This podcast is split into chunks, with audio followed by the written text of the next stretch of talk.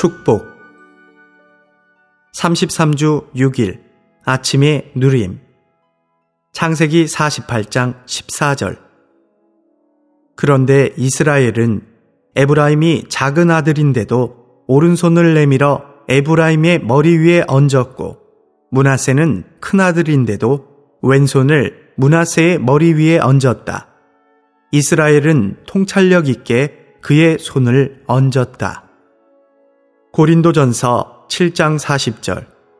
그러나 내 의견에는 과부로 지내는 것이 더 복된 것입니다. 나는 나에게도 하나님의 영이 있다고 생각합니다. 야곱의 빼앗는 손은 결국 축복하는 손이 되었습니다. 창세기 25장에서 우리는 야곱이 어머니의 태 속에 있었을 때조차도 빼앗는 일을 한 것을 봅니다. 야곱은 얼마나 능숙하게 빼앗는 일을 잘 하였는지. 그러나 창세기 47장과 48장에서는 이 빼앗는 두 손이 축복하는 손이 되어 사람들을 하나님의 임재 안으로 이끌고 하나님을 사람들 안으로 공급하여 사람들이 하나님을 누리도록 하게 하는 것을 봅니다. 여기서 우리는 생명의 성장과 성숙을 봅니다. 빼앗는 사람, 발뒤꿈치를 붙잡는 사람이 그 당시 땅에서 가장 큰 사람이 되었습니다. 그는 파라오보다 더 큰 사람이 되었기 때문에 파라오를 축복할 수 있었습니다. 그는 생명의 길에 의해 그러한 사람이 되었습니다. 우리는 생명이 자라고 성숙할 필요가 있습니다. 이것은 우리가 그리스도로 채워져 다른 이들을 축복할 수 있는 사람이 되기 위한 것입니다. 오늘의 읽을 말씀. 우리는 예언하는 것이 무엇인지는 잘 알고 있을지라도 축복하며 예언하는 것은 잘 들어보지 못했을 것입니다. 창세기 49장은 이 문제를 계시하는 유일한 장입니다. 신명기 33장에 있는 모세의 축복이 창세기 49장에 나타나 있는 축복과 비슷하기는 하지만 그 축복은 여기에 있는 축복만큼 풍성하지는 않습니다. 창세기 49장에서 예언한 것은 성숙의 표현입니다. 왜냐하면 우리가 말하는 것은 항상 우리의 현 주소를 나타내고 우리의 성숙도를 나타내기 때문입니다. 축복하며 예언하기 위해서 우리는 네 가지 조건을 충족시켜야 합니다. 첫째 조건은 하나님과 하나님의 마음의 갈망과 하나님의 목적을 아는 것입니다.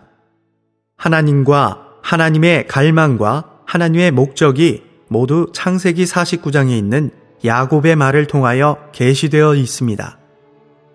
둘째 조건은 사람들을 아는 것입니다. 다시 말하면 관련된 각 사람의 실지 상태를 아는 것입니다.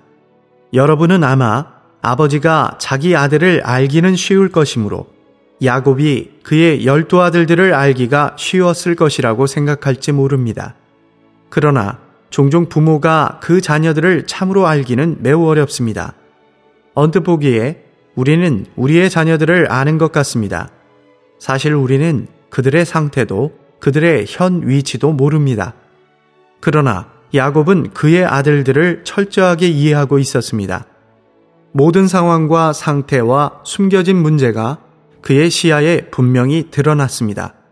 마찬가지로 우리가 교회 안에서 그렇게 축복하며 예언하는 말을 하려면 교회와 장로들과 모든 형제자매들을 알아야 합니다.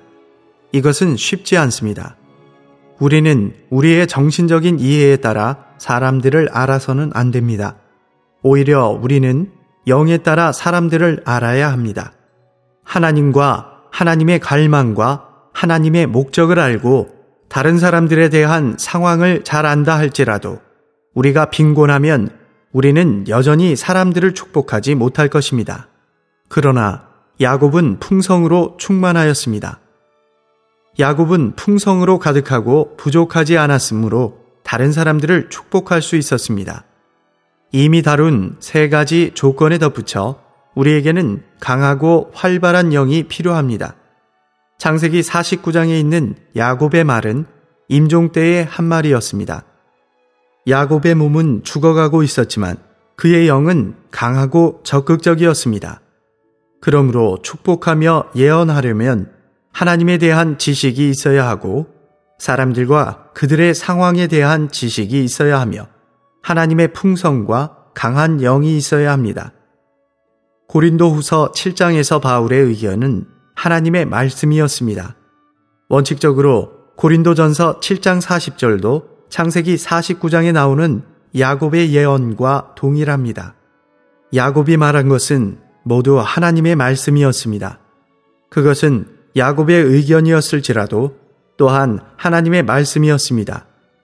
창세기 49장 3절과 4절 말씀은 하나님으로 충만하고 전 존재가 하나님으로 조성된 사람의 말이었습니다. 야곱은 하나님 사람, 곧 하나님으로 채워지고 조성되고 침투된, 심지어 하나님으로 재구성된 사람이었습니다.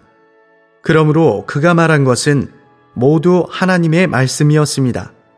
그가 생각한 것은 무엇이든지 하나님의 생각이었고 그가 표현한 의견은 무엇이든지 하나님의 의견이었습니다.